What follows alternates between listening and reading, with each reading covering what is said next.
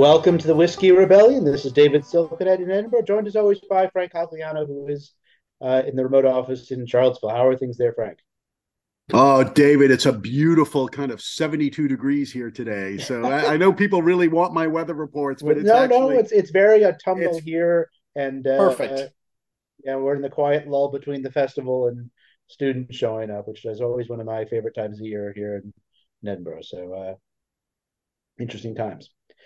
Right. Uh, the election in 2024 is rapidly approaching now that we've had the first Republican debate and, and all kinds of things. I guess we're officially in election season, although it seems like we're always in election season.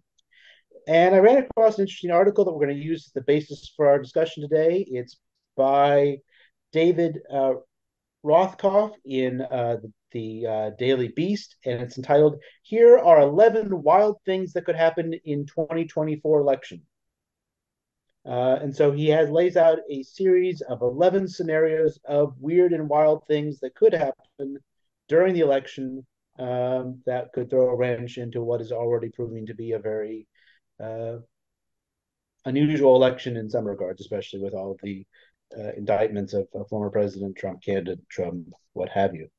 Uh, so what we thought we would do is go through uh, these 11 scenarios that he lays out uh, and then provide some historical commentary because it's a it's a fascinating little article, but it doesn't really uh, provide any historical antecedents for it. So we're going to sort of flesh that part of the story out. Right. So Frank, we're just going to go through these, and I want you to tell me both if we can get some antecedents, but also, you know, how likely you think these are of actually playing out, because some of these are a bit wilder than others. Yes, because we're we've proved over the course of this podcast how good we are at predicting things. So yes, let's do that. to be sure. Yeah, we're not well. Can I, know, but can, yes, Frank. Can, can, I just say a, a, couple of observations, David? One is um, several of these seem to overlap to me. They're they're in mm. a hmm. broad category of uh, Trump being removed from the race for, for some reason or other, and so so I mean we'll take we'll t- take these in order, but but I think they do fit into a couple of broad categories. The other thing I want to ask you about before we start though is the essay says the stakes are higher for this election than any election since 1860 and i'm certain we that somebody said that in 2020 and 2016 do we say this at every single election? We've said Not this we, in every as a culture. Yes. I think we've said this in a lot in recent elections. There have been elections in the past in my lifetime where people said eh consequences or where the outcome was pretty clear going into it what the outcome would be. So, like 1984, you know, that looked like a fairly clear cut deal of who was going to win that election, right?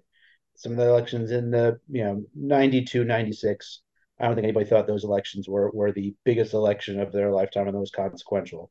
Uh, but uh, yeah, do, we do seem to have some hyperbole in the current election climate.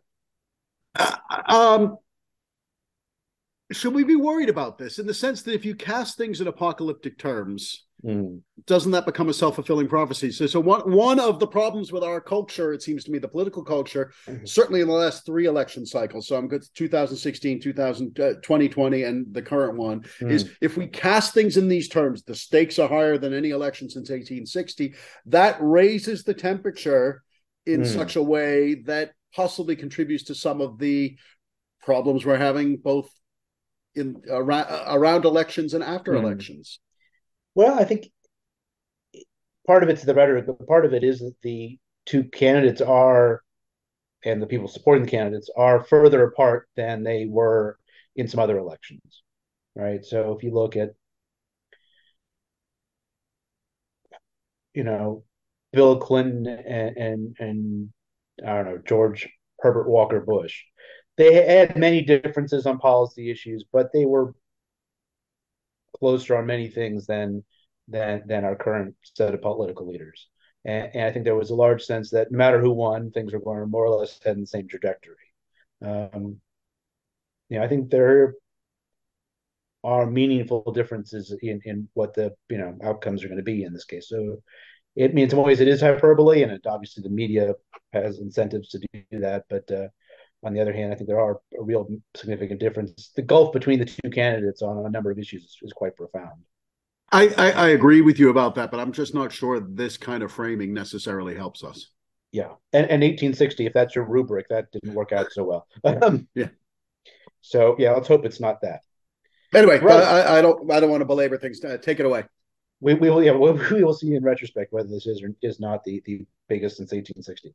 Um, all right, so so can uh, scenario number one: Trump is disqualified, uh, and this is citing the Fourteenth Amendment. Um,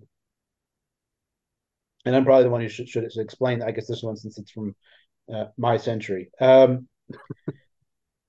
the the Fourteenth Amendment's of you know the most probably most important constitutional amendment we've got, um, arguably, uh, but it's also one of the more complicated ones because it does a number of different things. One of the things it does, though, in Section Three of the Fourteenth Amendment, it says um, that if you have taken an oath to uphold the Constitution and then have engaged in insurrection or rebellion against the Constitution, or given aid or comfort to the enemies of the United States, you are disqualified from holding office again, either at the federal level or at the state level. Um, and this is done, uh, as one imagine, in the aftermath of the Civil War to disqualify former Confederates, people who had previously held office uh, before the Civil War and then supported the Confederacy in a variety of different ways, either by serving in the military, Confederate government, what have you, from holding office again. Um, and it says that Congress can can with um, remove that disability from people if it so chooses. You know, and this was uh, the argument here with with Trump is that Trump supported what was everyone has called the insurrection on January 6th. Um, you know, after taking the oath of office to support the Constitution, uh, and therefore has disqualified from running.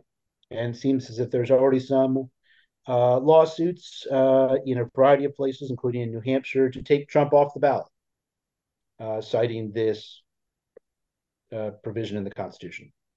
Uh, so, what do you think about what do you think about this scenario, Frank?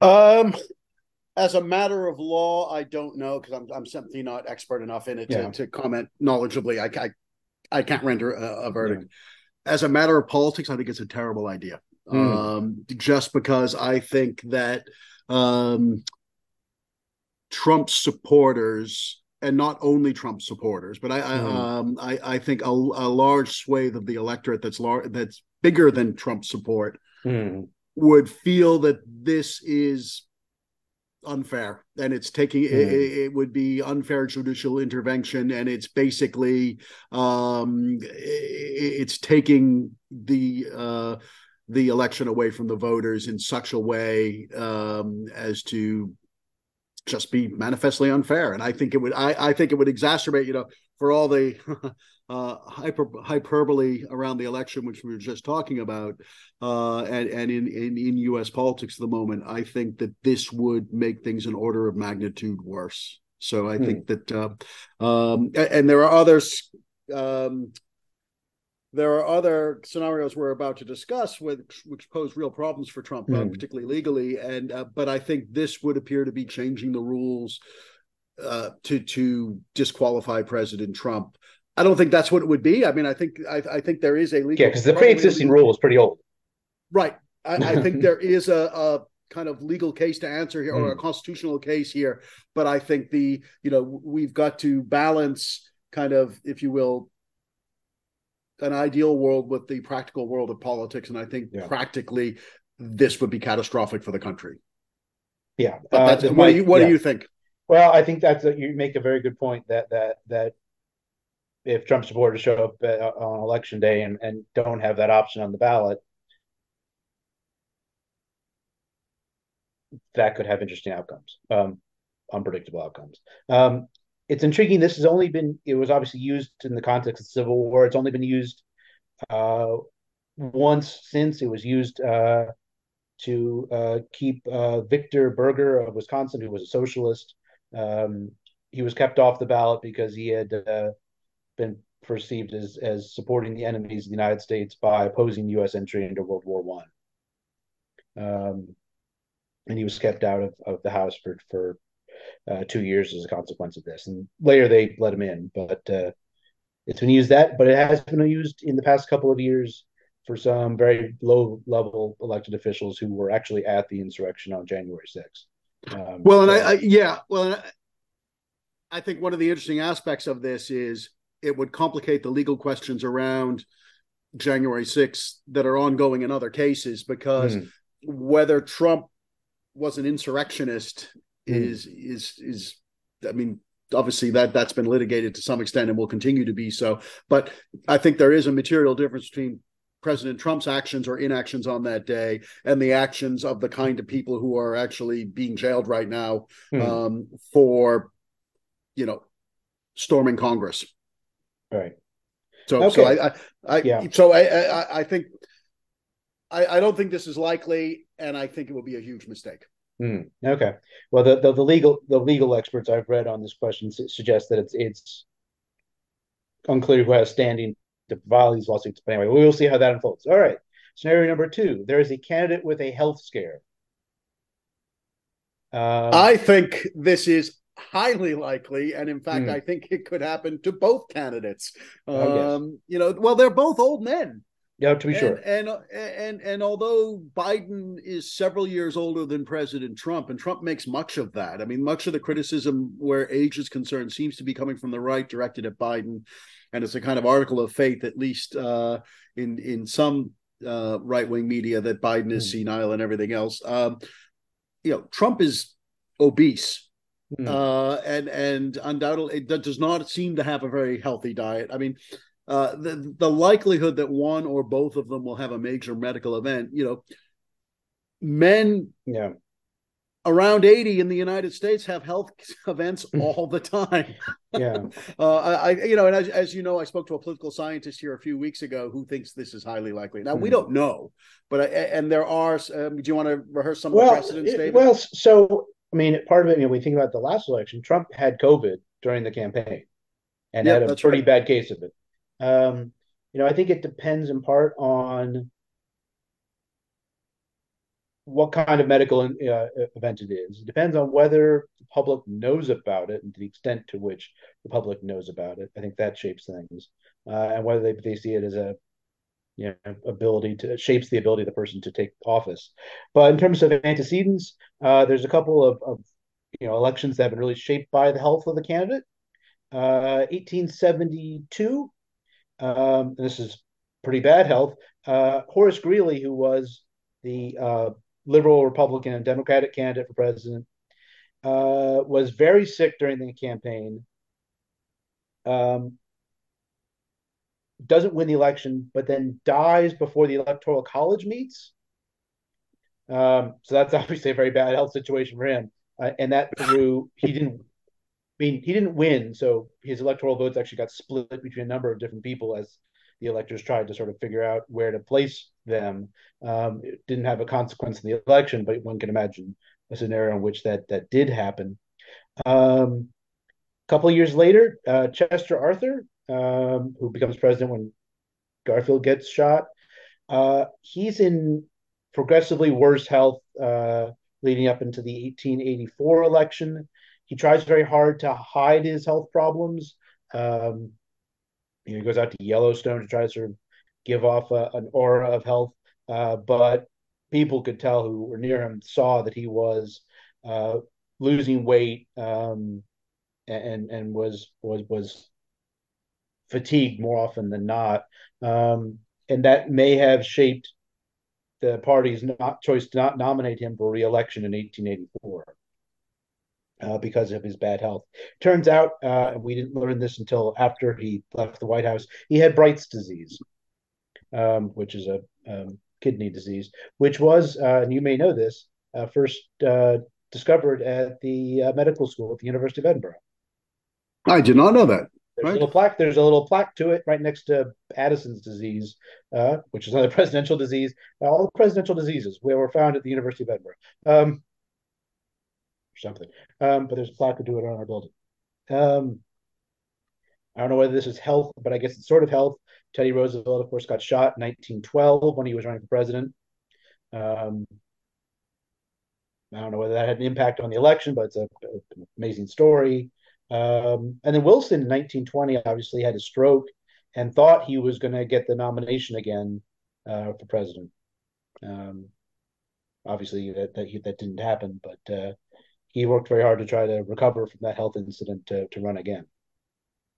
Um, I mean, those are all interesting. I, I think there are some more recent ones that might be a little more mm. germane in terms of this particular scenario playing out. I mean, you're. I'm glad you reminded listeners uh, that Trump had COVID mm. back in 2020 because that actually, I think, worked could have worked in his favor, and maybe it did in the sense that because of the treatment he received at Walter Reed um, Medical Center, and and uh, you know he he recovered pretty quickly, um, and that of course fed a narrative both that COVID might not be as bad as people feared, and, and this was an article of faith among some of his supporters, but also of Trump's robustness and his kind of heroic nature, and so I think for Trump supporters that was quite you know that probably enhanced his appeal. Mm. Um, so I think illness can work that way. You'll remember that you know Hillary Clinton had pneumonia in 2016. Oh, that's right. Yes, bout of pneumonia, and of course that you know was used to cast her as being incredibly feeble and weak and and unable to to um, be president. I mean that that didn't cost her the election, but it certainly didn't help. Um, uh, Eisenhower had a heart attack in 1955 before sure. running in 56. Um, and again, that that was okay. I think I so I think recovering from illness. I think the timing really matters. So mm. so um, I, I think recovering from illness can can be an asset. I, I, I guess Trump's COVID in 2020 is a little like FD, uh, TR Teddy Roosevelt getting shot in 1912. I think, um, I think uh, it, only it, in the okay. How well, so? in the sense that it, it, reinforced the view of the candidate's mm. virility, frankly, in both yes. cases. You know, Trump wanted to leave the leave the hospital in a Superman shirt. I mean, they mm. they seriously talked about that. Um, now that would have been ill judged, I think, but but this was so. So I think um, a medical crisis can be used to strengthen a candidate's appeal, mm. depending on how they if they recover from it. On the other hand, I think the way I read this this this particular one, and I realize mm. we're going to have to pick up the pace if we're going to get through eleven of these. Sure. I think I think I think we're talking something more catastrophic, something more along the mm. lines of, of Wilson's stroke. Mm. That I, am talking something that debilitates one or both of the candidates and prevents them from going on. Yeah. I think that is the. I think of all of most of the things we're about to discuss, that's the most likely one. And yeah. what would happen then? I think the parties would then it would have depend on when they it happened in the election cycle. Yeah. Would have to find a new candidate. And if well, it happened right before the election, cases, yeah uh, is, is, indicative of that, that that there's number you know the moment of which it happens if they get sick and either you know are, are not no longer fit to be the candidate or heaven forbid either of them uh, dies from the you know uh, illness um, you know it really but does depend whether it's before the nomination after the nomination you know after the election day before the electoral college all of those things that lead to slightly different outcomes potentially um, so the timing, I think, really does matter. Okay, option three, scenario three: Trump is convicted of one or more crimes, which I don't know how fast courts work. It's it's unclear whether that will happen in terms of of uh, you know this upcoming election. What do you think, Brian? Well, they're talking about one of the cases beginning next March now, aren't they? Okay, um, yeah. You know, so right in so the middle it, of everything right in the middle of everything. Um, and I, I, I think it could happen. I, I think it certainly could happen. Um, whether he's set, you know, I don't think he would be necessarily convicted and sentenced prior to um the election or if he were he would certainly appeal so i don't in other words i don't think although people have talked about this he's likely to be running for president from a jail cell yeah, I think I think that is unlikely for all kinds of reasons. Um, and and the example that's always used for that is Eugene Eugene Debs, and you can talk about that sure. in, a second if you want. But but I think the evidence suggests, and this really is unprecedented. We don't really have a good precedent for this, at least as far as I can think of. Hmm. You might have other views, but I don't think that among his most fervent supporters, this would be debilitating because I think the legal, you know, he's been indicted. We saw his mugshot. He's using his mugshot from Atlanta to, to raise money. He thinks that's a positive thing. I think for his supporters, and I think that's an important qualification, this is not, you know, th- this doesn't um, render him ineligible. So, so I don't think conviction will either. Yeah, I think he does have that sort of constant level of support that doesn't seem to waver one way or the other in anything that he does. Um, I think there's a limited ceiling. I think there's a limited ceiling to it as well. Oh, yeah. But I think he's got a floor that he won't break through. What What do you think? I mean, what's your? well? Your... I mean, I think yeah. Uh, so the the Debs example, just so everyone knows this example because it's been obviously in the news a lot. Uh, Eugene Debs ran for president, I think, five times. The last time was in 1920, while he was in prison. Um, he was in prison for violating the, the Espionage Act for um, his opposition to the, the First World War. He gets nearly a million votes uh, in 1920, which is not as many as he got uh, eight years before, the last time he had run before that in 1912. Uh, but nearly a million votes when you're campaigning from a jail cell is, uh, yeah, that's pretty good. Uh, it's you know 3.4 percent of the electorate. So, uh, uh, you know, as a socialist, camp- as a socialist, right? um, well, who are also, I think, was somebody who have a very, you know, they have a right, a very devoted contingent of supporters, at least in uh, 1912, 1920. Um, you know, being in prison, being convicted, uh, does not constitutionally make him ineligible to be president, though. So uh, it may remove him, you know, may not have the right to vote for himself, uh, but he uh, still is eligible to hold office. All right, number four, and this is I guess connected to, to three in some ways. Trump could melt down and make his legal peril even greater. Yeah, I think he certainly will do that. But I, do, you know, I, have nothing to add to what I said about yeah, whether okay. he's convicted. I mean, I think the, the political dynamic is the same. Yeah, I mean, I think judges are in a very hard position because because um, you know the odds of him saying something that that would get on any of the rest of us in trouble with a judge um, and thrown in jail or something for for violating the terms of our parole or um, whatever the you know, bail arrangement is. Um, you know, they're, they're going to be very hesitant to do that in the midst of a person who is running for president. So, yeah, odds are I think the odds are pretty high it's going to happen, but it could be very messy. That's right. I mean, I think it's a little bit like the Fourteenth Amendment question we began with, uh, mm. because I think it would be very difficult for the for a judge, any of the judges involved overseeing these cases, mm. to throw him in jail for violating the terms of his um, well, not parole, the you know, the basically of, of his release while he's pending yeah. trial, um, because he's a presidential candidate. You know, yeah. it, because it would appear to be it, it's basically a, a more limited version of my response to the 14th Amendment question at the yeah. beginning. It would appear to be the judiciary directly interfering with the election. And I think that would cause significant problems. But I think he will probably do things that would justify jailing him mm. uh, in the run up to these these uh, trials. Yeah. But I think it's witness I, tampering, intimidation, yeah, kinds of things. But I don't um, think he's like any other um, suspect. Frankly, sure, it's a unique problem. Okay, so many unique problems. Right. Um, scenario five: A new candidate could enter the GOP race and catch fire. We've already got with the you know the whole cast of characters who are running right now. Um, what do you think? Could a new person enter the race and and and change the election? No. My answer is yes. My answer is yes. no. Well, well, let me give you the no. Um, I I just don't think so. I don't know who that would be. Um, barring one, you know, I think if there's a major medical event that that removes hmm. President Trump from from um, running, then that, that would change things. But apart from that, his lock on on the party seems to be such that nothing will move it. So, you know, we're having a kind of Ramaswamy moment right now after the mm. debate. And, but, you know, he's still 40 points behind Trump. Uh, I mean, yeah. nobody is approaching him.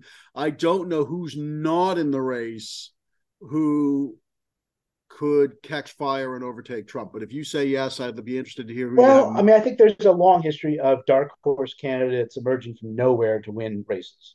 Um, and, you know, that was more true in the 19th century where um, you know, candidates were picked at conventions. Um, you know, the first is is James K. Polk, who nobody knew who the hell he was when he you know was elected president or when he got the the nomination. Same was true with Franklin Pierce. Same was true um, to a lesser extent probably of Abraham Lincoln, who was not you know in the top five most important Republicans in the country, but got the nomination in 1860. Same is true with Hayes. Same is true with Garfield. Same is true with Harding. More recently, I think the same is true of Jimmy Carter. You know, nobody knew who he was at this point in the election. You know, in 1975, 76, nobody knew who he was. He had very little name recognition outside of Georgia. Um, and if you, you know, he even began the the Democratic Convention uh, in in 1976, saying, "Hi, I'm Jimmy Carter, and I'm running for president," um, just to make sure everyone knows who the hell you know. And so I think there is a possibility of a dark horse candidate showing up uh, late, especially if Trump. But I think Trump dropping out or being eligible or something that has to happen for that to really transpire. Yeah, to some extent, I think we're on the same page about this because I don't think it's possible unless something, uh, some extraneous event removes Trump from the race. Because I think as long as Trump is in the race, that's not going to happen. All the examples you gave, you know, are from the 1840s or the 1970s. Mm-hmm. Um, you know, Trump is probably the most well-known person on earth right now. So, uh, mm-hmm. you know, it's very difficult for a dark horse to kind of um, come in and and um, you know uh, attract the media attention that would be necessary to do that um, unless Trump is removed from the race for some other reason by by some external event, I suppose. I just All don't right. see it. All right. Speaking of Trump being removed from the race, scenario six: Trump flees the country. And Frank is laughing. Uh, okay, why are you laughing, Frank? I mean, he says in the article this is not a very likely scenario, uh, but Trump does have a plane. He's got some friends in foreign places. He's got you know property here in Scotland and and and friends in other less um, desirable places necessarily. But uh, you don't think he's going to um, flee the country? There's a line from a Warren Zevon song about you know I've got gas in the tank and a suitcase full of money from a Luxembourg bank. Um, uh, I do not think he'll flee the country because um i mean he joked he himself joked about going to russia which is mm. and it's interesting he joked about russia um but i i, I don't think he's going to flee the country he um despite um, a clear attraction, international attraction or interest when it comes to choosing his wives. He seems very rooted in the United States and his life in America. I don't think that that travel abroad or or, or living in exile mm. would suit him. Um, and I don't think he'll do it because I don't think he believes. Although I think he's probably worried about the legal consequences of mm. some of his of some of the um, cases he's facing. I don't think he believes that he will that he's in real peril yet. But I, I, I don't think he's going to flee the country. Do you think he's going to flee the country? Well, I don't. Uh, on the one hand, no, but I think he, I think you're right. He is very confident that he's going to win all of his legal cases. On the other hand, I think he is so mortified at the idea of being in prison that he's going to, you know, when the, the that river is crossed, that that a, a prison sentence is likely. Who knows what the hell he's going to do? Right. I, I guess I would say because this is in uh, this list of things are possible election consequences. Mm. This goes back. I don't think he's going to be convicted and facing jail before the election. He may be hmm. convicted, mm. but he would appeal, etc. He might flee in 2027 mm. if he's actually lost the election facing he's been convicted his appeals have failed and they're getting ready to kind of size him up for a mm. jumpsuit uh, and take him away, then he might flee. But I don't think he's going to flee in the context of the 2024 election. Okay. Um, yeah, I mean, just the historical antecedents for this that, that, jumped out to me is is that lots of Confederates in 1865 decided to get the hell out of Dodge um, and and go other places. Uh, a lot of them went to Cuba. Some of them went to Brazil. Some went to Mexico. Uh, a bunch went to Canada. Some went to the UK. Um, because they feared they were going to be tried for treason or war crimes or both. Uh, and so there was a sort of mass exodus of, uh, of, of certain elements of the political class then. Yes, Jefferson grandson uh, George Randolph, who was Confederate uh, Secretary of War, went to France mm-hmm. for a yeah. few years. Years, but they, of course, fled after they lost, not prior to an election. That's true, but yeah, um, yes. Uh, all right. Uh, scenario seven: an extremist act of violence. Oh, All these are things I... are very hard to predict, but go ahead, Frank. Uh, yeah, I mean, I think we've seen a rise, a spike in political violence in the United States, uh, I, and uh, there's some suggestion. I'd be interested to hear your view, mm. David, as an expert on the 19th century, especially in the run-up to the Civil War.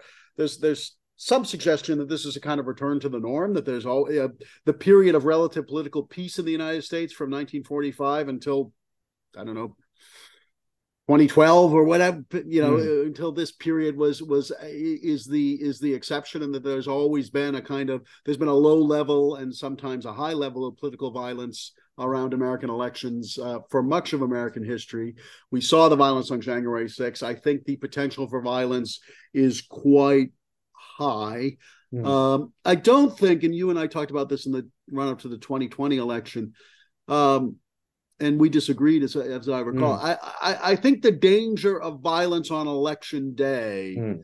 probably isn't that great, but I think the danger of just political violence more generally yeah. and how we define it. We've done episodes on this. We don't have to rehearse this. Is pretty high. But and how it would affect the election, I, I simply can't yeah. say. Well, I think I hope election, I'm wrong about this. I, I, hope I'm wrong too. Uh, the you know election day isn't what it used to be anyway in terms of right. early voting, so it's not the same phenomenon. Obviously, in the 19th century, there was a lot of violence on election day. Um, you know, one thing that just sort of struck me thinking about the campaign uh, is 1968. Um, yeah. You know, which which was a very chaotic campaign. You know, with Lyndon Johnson first dropping out, and then Robert Kennedy being assassinated in June of '68, and all the consequences uh, following on from that. Um, you know, so so there's I think you know the odds of, of an assassination either of one of the candidates or of some other kinds of political violence is higher now than it has been since the 60s. Um, I mean, hopefully we're both wrong about that, but that seems to be uh, a likely, you know, more likely now than it used to be. Do you think, David? Sorry, before you go on, that that that that that an act of violence would change the course of the election again, which is the context of this well, article. I guess it depends on who is the target of the violence. If somebody is assassinated, that's going to change the outcome of the election. Of course, sure. Um, if um, you know, we, we have seen, and it depends on the nature of the you know political violence. So, you know, we've seen attempted kidnappings in recent years of political leaders. We've seen, you know, violence which is not explicitly political, but is politically tinged. Thinking about the the shooting, uh, the you know the racist shooting that happened uh, last week in Jacksonville, um, you know, which had political ramifications to it. Um, yeah, I think it, it, depends on the scale and the scope and the target and the timing. Um, yes, um, but but there's a I, I think we're we're if something happens in this coming year, I will not be uh, massively surprised by it. I'll be horrified, but but not surprised. Uh, scenario eight: intensified foreign election interference. Yeah, this is an interesting one. Uh, I think we had certain interference in 2016. The record seems to show that. Whether it determined the course of the election or not, I think is debatable. I mean, I, mm. I, I think that's as yet unclear. I think because of the awareness of that, there was particularly uh, there was particular um, scrutiny in 2020, and I think despite the claims to the contrary, the 2020 election was probably one of the cleanest elections yeah. we've ever had, and, yeah. and I think that that election officials were kind of aware of that possible interference. Um, uh, I think there's a high incentive for certainly the Russian government to seek to influence the outcome of the election in Donald Trump's favor, because that might be the thing that mm. helps uh, tilt the war in Ukraine their way. If the United States withdraws support for Ukraine, that would be a, that would be a, a pretty significant event in uh, in in that conflict. Uh, so I think there's I think there's certainly incentive for interference. Uh, and of course, we don't know about other adversaries, particularly China and others that might hmm. seek to I- influence uh, the the election. I do think people have become a little savvier about mm. how they hmm. consume social media, uh, even than they were in 2016.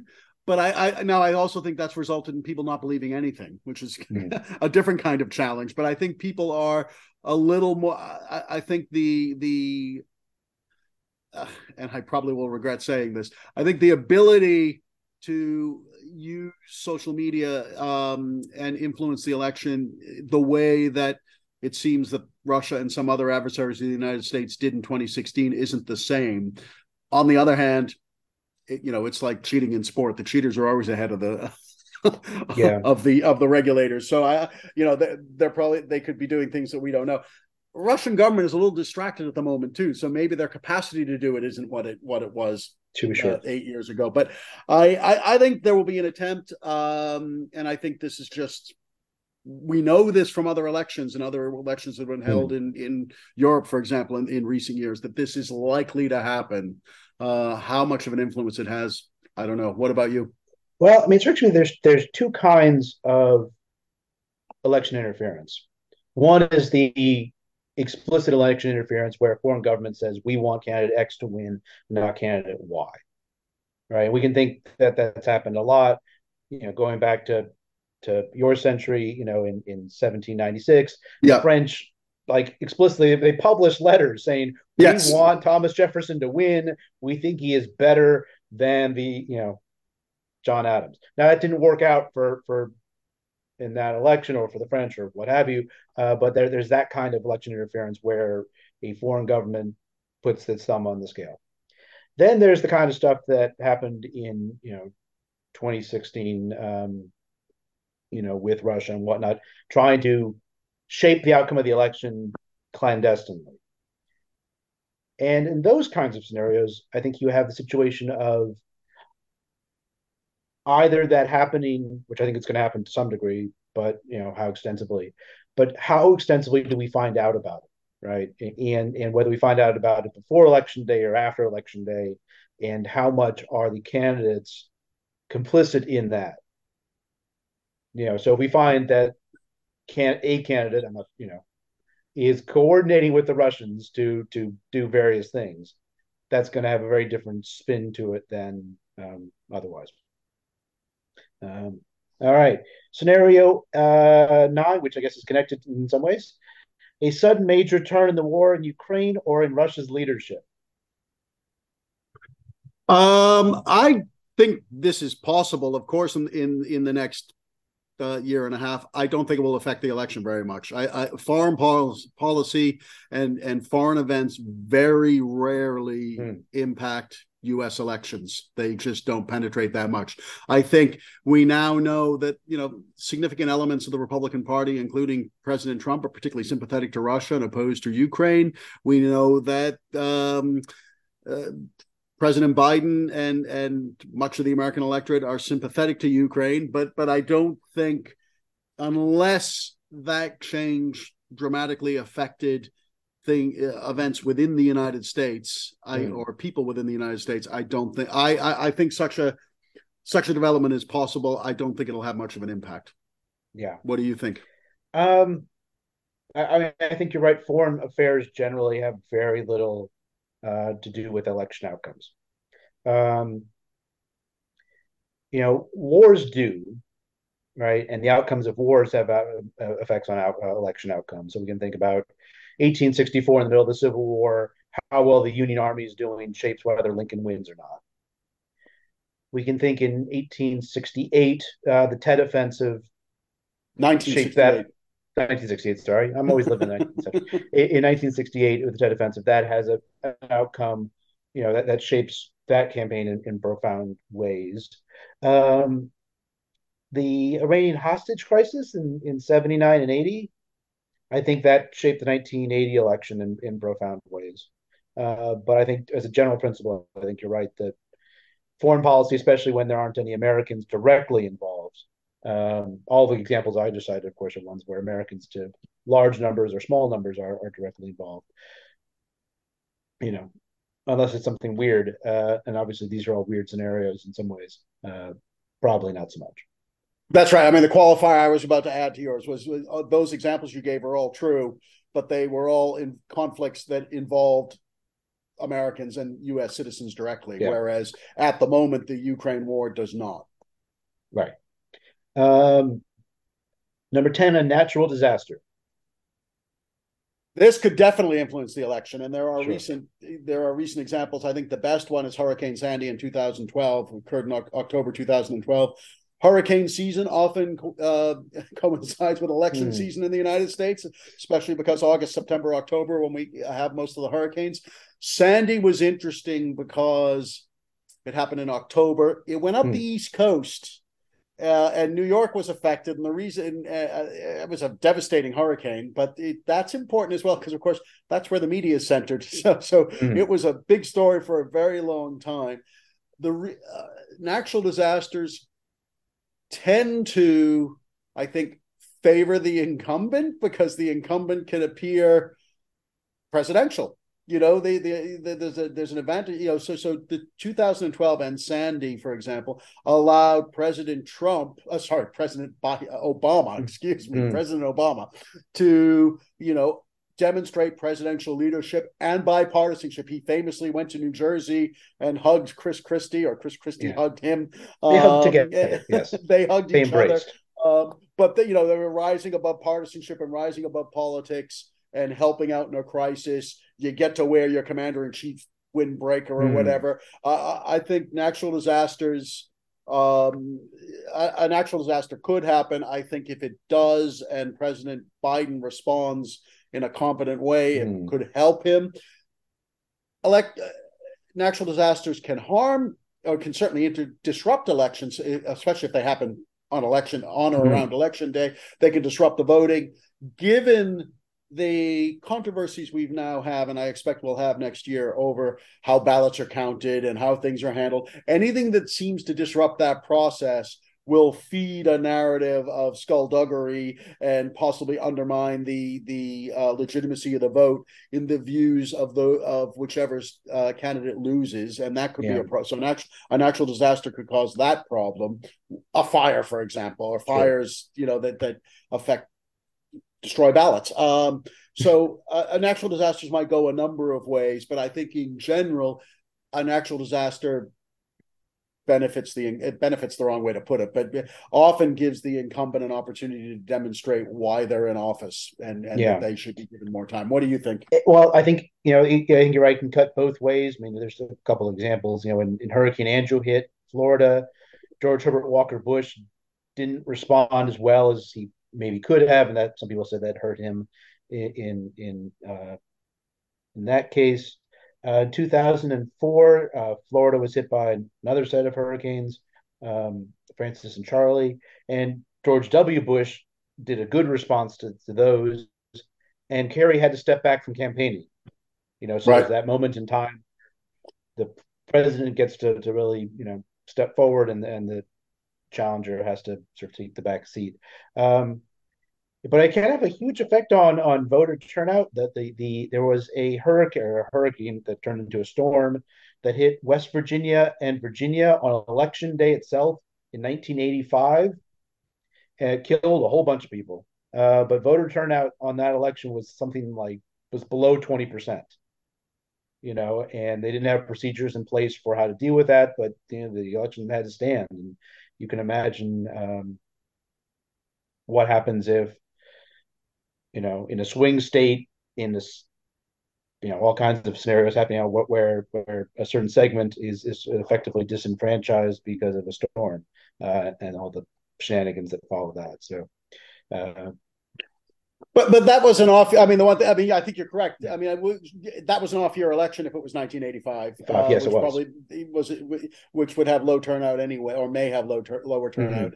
Mm-hmm. Um, and of course, as you mentioned earlier, and with regard to one of these scenarios, thanks to early voting, uh, you know, election day isn't quite as significant a date as it once was. I mean, you're right. A, a big storm or a disaster on election day would mm. undoubtedly affect voting in the states affected, state or states affected. But I don't. It might not have the impact that that the example, yeah. the same impact that that example. Oh, to be sure. Um, but you know, especially given that that natural disasters tend to be very localized, and and yep. given how in a swing state, if it hits a big a hurricane hits a big city, vis-a-vis rural areas, and the demographics of parties and voting. Right. Uh, category 11, the usual sus- uh, disruptive suspects, mostly economic stuff. Yeah, this was um this annoyed me because I actually think these are the things. These are the. It is a catch-all, and these are the things that may well determine the election, are probably far more important than mm. the hmm. notion of Trump fleeing the country. Although you know this article is clickbait, right? You know, I think a Supreme yes. Court decision or an economic downturn or upswing. You know, these are things that affect elections. We know that they just don't make very good listicles, do they?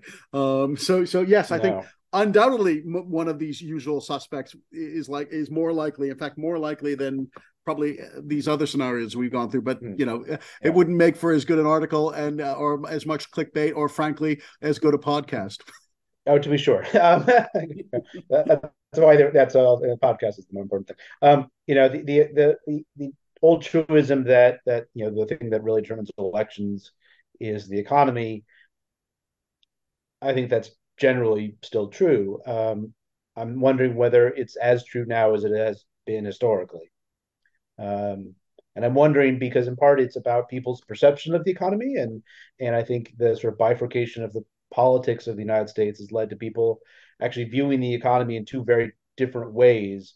Um, and so, you know, what the economy is actually doing may not actually shape voters' minds as much as as what they think the economy is doing, which may be shaped as much by which media they're consuming.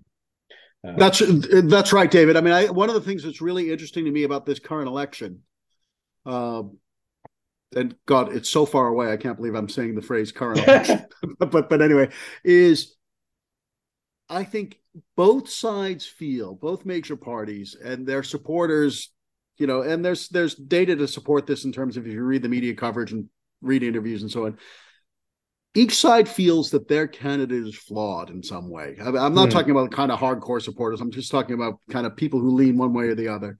Yet, yet, each believes that the other guy can't possibly win. yeah. um as or that you know their guy is uniquely placed to beat the other guy i mean so so so uh, and if the other guy wins that there's some kind of shenanigans involved right right but uh and and and that sort of set of beliefs suggests to me that you know it's the economy stupid to use the old um, mm. you know James James Carville phrase from the Clinton era may not pertain in quite the same way in part because if you have that kind of mindset you're looking at economic data and the state of the economy through that lens and interpreting it accordingly so i think mm. trump supporters believe the economy's in terrible shape and biden supporters think it's okay Right, and and very few of us are economists and understand actually the nuances yeah. of economy anyway. Right. Okay. So that's the, the the list of of eleven weird things that could happen, and uh, we will see uh, in retrospect how many of these actually take place over the next year or so. Uh, but it will be a fascinating and weird election, no doubt. All right, Frank. Time for last drops. What you got?